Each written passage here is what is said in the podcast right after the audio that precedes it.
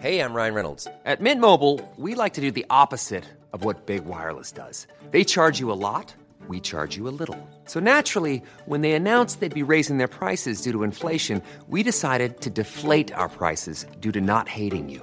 That's right. We're cutting the price of Mint Unlimited from $30 a month to just $15 a month. Give it a try at mintmobile.com slash switch. $45 upfront for three months plus taxes and fees. Promo rate for new customers for limited time. Unlimited more than 40 gigabytes per month. Slows. Full terms at mintmobile.com. There's never been a faster or easier way to start your weight loss journey than with PlushCare. PlushCare accepts most insurance plans and gives you online access to board-certified physicians who can prescribe FDA-approved weight loss medications like Wegovy and Zepbound for those who qualify. Take charge of your health and speak with a board-certified physician about a weight loss plan that's right for you. Get started today at plushcare.com slash weight loss. That's plushcare.com slash weight loss. plushcare.com slash weight loss. Listeners should refer to the disclaimer in the episode notes and at the end of this podcast. Because if you look at Big River, if you look at Cog, and you look at Move, and even Maxi Parts, because I mean, a lot of these boomers who created some fantastic industrial businesses, but they have simply no exit plan either because they're too small. So we just took that thesis and applied it to our private opportunities fund, whereby you know there are a lot of fantastic people out there who either require capital to expand their business or they're looking for an exit altogether. And there are some fantastic businesses out there. G'day and welcome back to Equity ASA, brought to you by the Australian Shareholders Association. I'm Phil Muscatello. My guest today is Sebastian Evans, Chief Investment Officer and Managing Director at Naos Asset Management. G'day, Sebastian. Hi, how are you, Phil? Naos Asset Management invests in emerging companies which are hopefully the leaders of tomorrow. Let's have a little bit of a look at Naos. How many companies are you invested in? So we run, we have about three portfolios, but if you looked at the unique investments across the group, there'd only be about 14.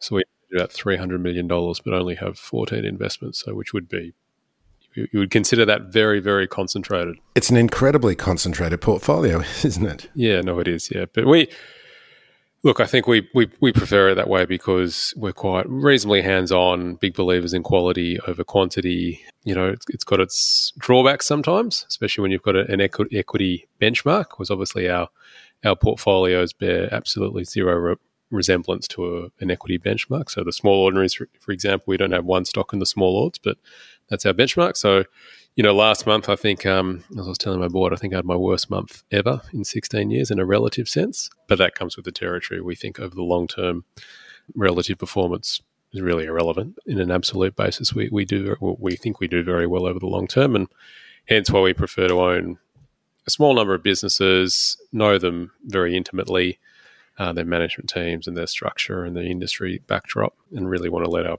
capital compound over, over many many years as opposed to trading more liquid businesses.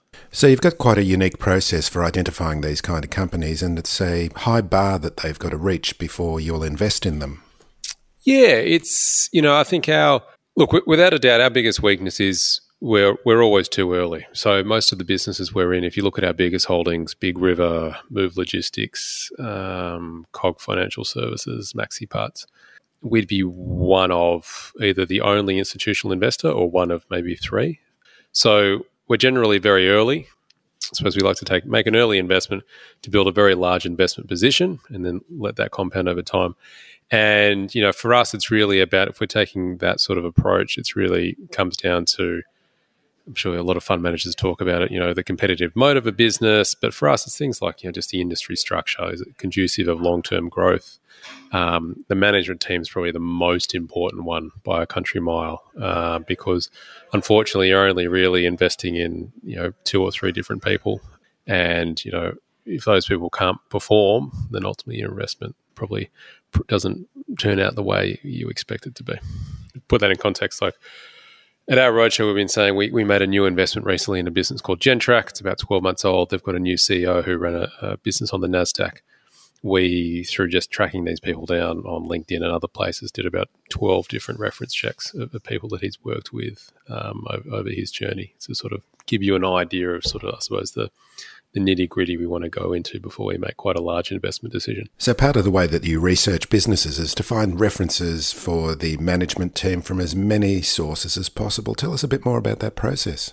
Yeah, so you know, most of our, as I said, most of our businesses they're you know, probably valued anywhere between 80 million and, and 200 million dollars. And, you know, they are small businesses like the business I run here. And hence you're really only investing with two or three people, the CEO, the CFO, the general manager. And so hence, you know, I'm a big believer that a lot of ASX CEOs are great at giving you a glossy PowerPoint presentation and telling you everything that's fantastic. You know, the, the joke in the office, it's not really a joke anymore, is because we've actually, we've actually got one of my executives now is on four board seats. So we're actually now on the boards of businesses. So we get to understand these businesses in a relative uh, amount of detail. And we always say to our investors, if you actually knew what was going on in some of these businesses, especially small ones, you probably would never invest in the first place. And and that's why people is so important. Um, so talking to references, so people who've worked with former CEOs, how do they perform? How do they manage a culture? Are they transparent? Uh, are they predictable? Um, are they objective? Do they own up to mistakes? Things like that. We're never looking for anyone that's perfect because we don't believe that exists. But just you know, people who are you know, obviously work hard, who are aligned, um, who can deliver bad information, who can own up to it and deliver on a strategy and, and take a very long term view um, and take a very measured approach. So, what are the other metrics that you analyse businesses on? Yeah, we look to be honest. A lot of people think it's um, quite technical. I think we take the opposite approach that we really want to keep it quite simple. We're big believers that you know the simplest businesses turn out to be the best over the time. So for us, it's just some very basic metrics. As I said, industry structure is a big one. You know, big believer if if you're in um, an environment where the tide is rising, then hopefully over time, if you're doing your job correctly, you should rise at the same pace as that tide, or hopefully even further. So it's a big one.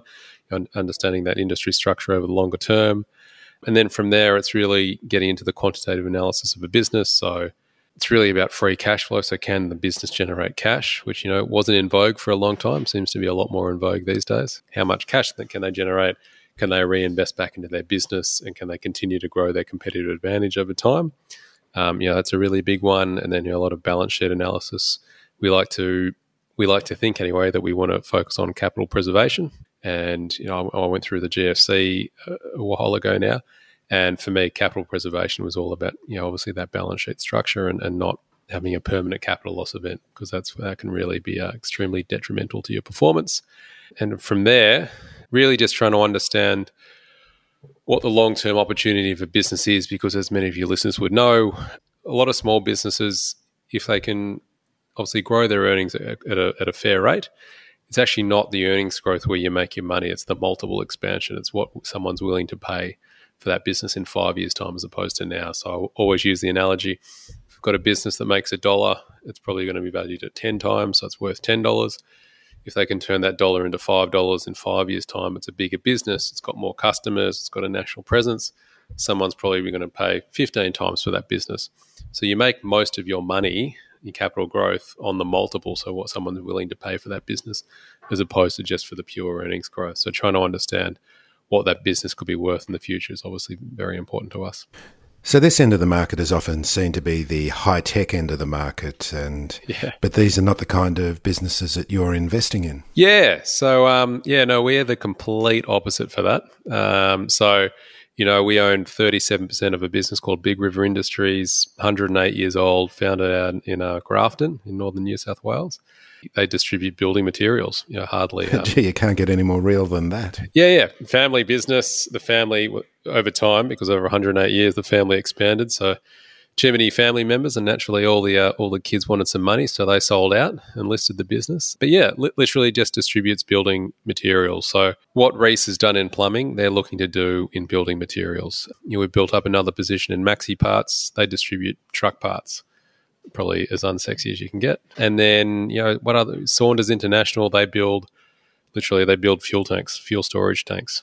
You know, so for us, it's really just about just because it's not technology. We do own some technology businesses, but some of these businesses they operate in very niche spaces where they've really got a huge opportunity to grow. Like if you look at Big River, no one is competing with Big River. Maybe Metcash through Mitre 10, that'd be maybe one. Bunnings doesn't because they do retail. The same for, for Maxi Parts. They really only have one other competitor, which is Bapcor, big listed business, and they've, they've probably got their own issues. Saunders, they, they are the dominant player in that market. Um, and that's what we find. We find there's some fantastic little businesses that really dominate their respective markets, run by some fantastic people who are completely unheard of, salt of the earth people. And then over time, they just find they get themselves into new markets, build a rep, fantastic reputation, and can really scale these you know, these very unique businesses. Hey, folks, I'm Marc Maron from the WTF Podcast, and this episode is brought to you by Kleenex Ultra Soft Tissues, your ally to help tackle your allergy symptoms this season. I love the change of seasons, but nobody loves pollen and all those other things floating in the air that make you sneeze during this nice weather. Kleenex Ultra Soft Tissues are hypoallergenic and allergist approved, so fight back against watery eyes and runny noses without worrying about irritating your skin. For this allergy season, grab Kleenex and face allergies head on. Hiring for your small business? If you're not looking for professionals on LinkedIn, you're looking in the wrong place. That's like looking for your car keys in a fish tank. LinkedIn helps you hire professionals you can't find anywhere else, even those who aren't actively searching for a new job but might be open to the perfect role. In a given month, over 70% of LinkedIn users don't even visit other leading job sites. So start looking in the right place. With LinkedIn, you can hire professionals like a professional. Post your free job on linkedin.com slash people today.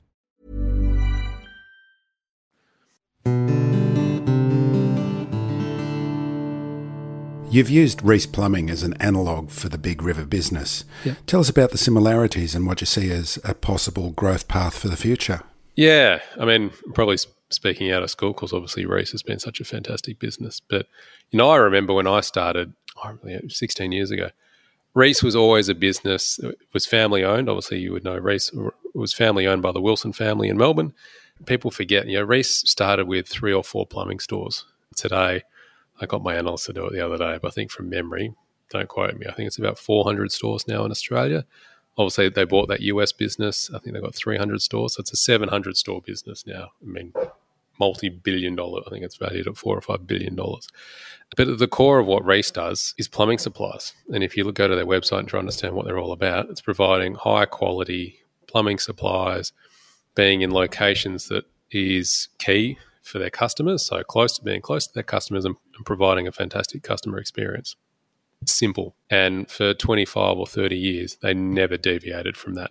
And they've created, obviously, a fantastic business. Big River is trying to do exactly the same for building materials. So everyone thinks of Boral and CSR and James Hardie's. But if you look at all those businesses, what they do is they create the building materials. No one actually distributes them. So they obviously they distribute through the likes of Bunnings if you want to go to retail. But if the analogy that I use is if you think of a lot of the subbies and the contractors who build office towers or shopping centres, hospitals, where do they get their trades from? Like where do they, you know, where do they get the concrete? Where do they get the where do they get the woodwork that they need, need the building materials? They've got to go to a supplier who's got the scale, who's got the network, and who's got the working capital to provide them those supplies in scale. And that's exactly what Big River's trying to do. So they went from they've gone from 11 sites now to 20 sites in over the past five years and obviously looking to, to double again.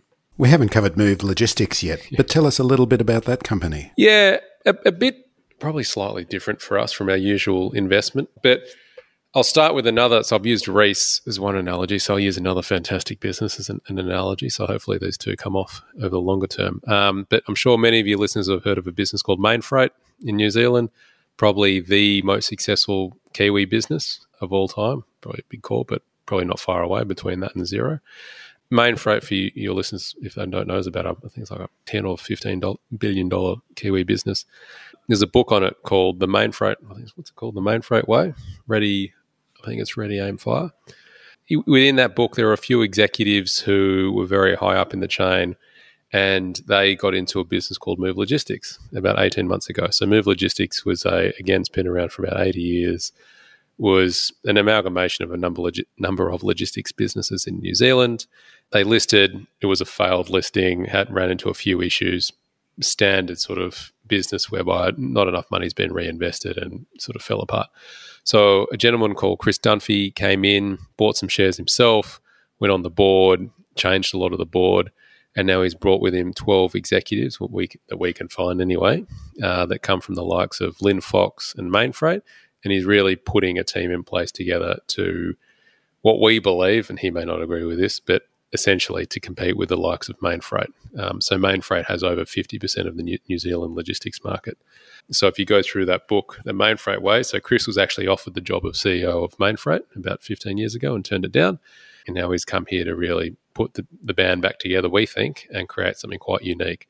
So it's different for us in the fact that it is a turnaround. We do like the fact that it is a turnaround because it's a turnaround of scale. So it's a big business already, but doesn't make any money. And so Chris and his team are really trying to focus on the simple things to turn that I think it's 300 odd million dollars of revenue and try and get an adequate profit before. I think they will do some quite unique and large things because, as Chris says, if you go through the log- logistics space in Australia, for example, there are some fantastic businesses that you and I could rattle off, founded by baby boomers who have absolutely no succession plan because the kids don't want to run mum and dad's trucking business or, or whatever it may be. Private equity don't want to get involved because it's too hard. You really need to have some industry understanding. And so he thinks there'll be a lot of consolidation over the next five, five or 10 years of some very, very good businesses. And that's the kind of thinking behind your private equity fund that there's many great baby boomer businesses that the family and succeeding generations don't want to take on. Yeah, it is. I mean, and and a lot of that applies. I mean, to be fair, we probably stole the the idea from a lot of our listed counterparts. Because mm. if you look at Big River, if you look at Cog, and you look at Move, and even Maxi Parts, a lot of their M and A strategy is focused on that boomer segment. Because I mean, a lot of these boomers who created some fantastic industrial businesses, but they have simply no exit plan either because they're too small or they operate in an industry where there's no real corporate hoovering them up. So we just took that thesis and applied it to our private opportunities fund, whereby you know there are a lot of fantastic people out there who either require capital to expand their business or they're looking for an exit altogether. And there are some fantastic businesses out there. And what we're also finding is a lot of these fantastic businesses don't want to list because of all the, the issues with running a listed business, as we've seen probably more lately. So for us, we just think it's a it's a um, it's a huge opportunity for us. It's something that our investors have wanted, but at the same time, we're taking quite a measured approach because we appreciate you know investing in private businesses has has its challenges as well. So this private equity fund is separate to the LICs, isn't it? Yeah, it, it is separate. But as I said in um, my roadshow, we we have put two private investments into our NCC lick just because we're looking to diversify that lick, separate it out from the other two licks that we run. And just because we think it's, it, you know, the opportunity set is just huge. And these two particular investments were quite sizable. And then we felt it, it, it fell within the investment framework of what we're trying to do for NCC. So they're only small investments, but hopefully over time we can, we can build that out across one or one or two of the licks. Uh, but we're, we're going to take our time. So, what kind of sectors can investors be missing out on if they're not looking at this end of the market? I always say it's it's really just more of a like I think definitely you're missing out on some sectors, but for me it's more of a, a pure exposure thing. Obviously, as businesses get larger, if you if you look at say Wesfarmers for example, it's, it's a conglomerate now, but originally started off as something different. But if you wanted just a pure exposure to hardware, you can't get that through Wesfarmers anymore so from my perspective, really, you're really just trying to get a pure exposure to certain specific industries. So, you know, if you look at maxi parts, you're getting a pure exposure to truck parts. And everyone says, well, why do you want a pure exposure to truck parts? It's like, well, we're using trucks more than ever because everyone wants their device or internet shopping today, not in four weeks' time. So therefore, you need more trucks. You can't get a new truck for two years because of the waiting list. And so therefore, there's demand on parts. But you couldn't, if, if you wanted to get that same exposure in Bapcor, as I said, which is a top 100 business, they do car parts and truck parts is a much smaller part. So what we try to say is you can get a you can get an exposure, but by the time you work your way through the P and L and what the rest of that larger business does, you're getting a much smaller pure exposure. So you know a lot of our investors are after a pure exposure to a certain industry, it might be finance, broking, might be medical devices. Um, as I said, it might be building materials or even contracting in the case of Saunders. So it's just about more of that pure, more niche exposure as, a, as opposed to having a more conglomerate sort of view of the world. So tell us about the three LICs. And I know in the past you've mentioned that in hindsight you would have preferred two LICs, but uh, you're stuck with three now. Stuck with three, yeah, yeah. No, it's um, yeah, so we've got three. We started with one, obviously, 10 years, 10 years in February. So NCC, NCC does our what we consider our micro cap. For anyone else, I would consider that nano cap. So they're the smallest companies on the ASX. Probably the average size of each investment, so the average market value is about $100 million. NSC is our small cap offering. So I think the average size of the businesses there is about 180 million. And then NAC is our sort of slightly larger version, is about 250 million. So in effect, they're all they all focus on emerging companies. They're just slightly different sizes. So from very small to not so small to small is the way I would put it. And there are some cross investments in each, but the really the only thing that differentiates them all is the size of the investment. Um, but the philosophy, the type of businesses we look for is completely identical. They're all concentrated. They're all industrial type businesses. They're all very long term. So we've owned some investments now for probably eight or nine years now. So we're not traders. You know, we tend to compound our capital hopefully over the long term. Uh, so they all they all are quite similar. It's just the size of the investments. And you're very hands on with these companies as well, aren't you? Yeah. So often we we are the largest shareholder. We own anywhere between 20% and 38% of some businesses. So, so by far and away the largest investor. In some cases, we'll look to put an independent director on that we believe offers a different skill set. Uh, if we can't find an adequate independent director, we'll put on our own director. Um, so we'll become a, an executive or non-independent director. The reason being because we are such large investors, we just for, we we feel it's the best way we can add value for our shareholders. It's all about adding value for our shareholders and ensuring we get maximum performance over the longer term. And we've felt through experience the best way to do that is to sort of to be in the nitty gritty and really have your say on the longer term strategy because it, it does um, frustrate me, I suppose, how you know there's, there's, a lot of boards out there. You know, the classic example I think is you looked at the board of Perpetual. I don't know if you've been following the I think someone made the comment the other day. I think there's eight directors, and I think their combined value of their shareholdings about two hundred thousand dollars for a market capitalization of you know, however many billions of dollars. Mm. Um, so for us, you know, directors represent shareholders. So if you're a large shareholder, then you should be rep- be represented on the board and and have a say in the long term um, strategy of a business. Um, so that, that's the view we take. And, and so far, to be, I would say for those businesses, it has worked better than probably we originally intended. So it's something we'll, we'll look to, to expand upon. So, what are the tickers of the LICs?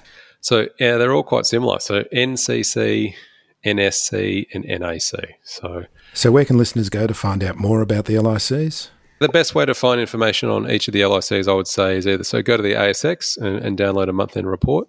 That gives you so gives you a full history of all of our dividends over the last ten years, what's been franked, how you can invest in the LICs, so how you can buy them on the ASX, the type of companies we're in. We give you a breakdown of every month's performance. So we are quite detailed on all the information we give our shareholders. The only thing we don't give is a full list of the investments. But as I tell most people, if you read three months worth of month end reports, you're probably going to work it out pretty quickly anyway. Otherwise, jump on our website, which is naos.com.au, and there's a plethora of information about what we do and how we do it. And we'll put links in the episode notes so that listeners can find out more and watch your current roadshow. Yeah, exactly. It was good to finally do a face to face after three years. It's been three years. It's good to um, do a face to face roadshow for once, actually, um, not another webinar. So yeah, we we do a national roadshow once a year. We do quarterly webinars, and we obviously do monthly investment reports. I talk to anyone and everyone who calls up. So we like to be as transparent as, as we possibly can. And as I say to all my shareholders, all of my investable funds are in the LIC. I don't I don't own one share outside of the LIC, so we're all very heavily aligned with all of our shareholders. So as um as some people like to remind me, like as I said last month, we didn't we probably had our worst month in a long time. I'm hurting just as much as everyone else. So I don't think that's important. It's the way it should be. Um, so we're completely focused on the long term objective. And if that succeeds, uh, then we'll be as happy as everyone else uh, and, and, go along for the ride as well. And you presented at the ASA's Virtual Investor Summit, and that's available for members at the moment. Uh, on the ASA website, and it will be available for purchase by non members if you're listening to this after December 1st. And Sebastian's presentation will be available there as well. Sebastian Evans from NAOS, thank you very much for coming on. No, thank you. Have a great week. This podcast is for information and educational purposes only. It isn't financial advice as we don't know your personal financial situation, so you shouldn't buy or sell any investments based on what you've heard here. Any opinion or commentary is the view of the speaker only. This podcast doesn't replace professional advice regarding your personal financial needs, circumstances, or current situation. Hi, this is Craig Robinson from Ways to Win, and support for this podcast comes from Invesco QQQ the official ETF of the NCAA. Invesco QQQ is proud to sponsor this episode and even prouder to provide access to innovation for the last 25 years. Basketball has had innovations over the years too. We're seeing the game played in new ways every day. Learn more at Invesco.com slash QQQ. Let's rethink possibility. Invesco Distributors, Inc. When you make decisions for your company, you look for the no-brainers. And if you have a lot of mailing to do, Stamps.com is the ultimate no-brainer. It streamlines your processes to make your business more efficient, which makes you less busy. Mail checks, invoices, legal documents, and everything you need to keep your business running with Stamps.com. Seamlessly connect with every major marketplace and shopping cart. Schedule package pickups and see your cheapest and fastest shipping options from different carriers. With rates up to 89% off USPS and UPS rates. And with the Stamps.com mobile app, you can take care of mailing and shipping wherever you are. Make the same no-brainer decision as over 1 million other businesses with Stamps.com. Sign up with Code PROGRAM for a four-week trial, plus free postage and a free digital scale. No long-term commitments or contracts. That's Stamps.com. Code PROGRAM.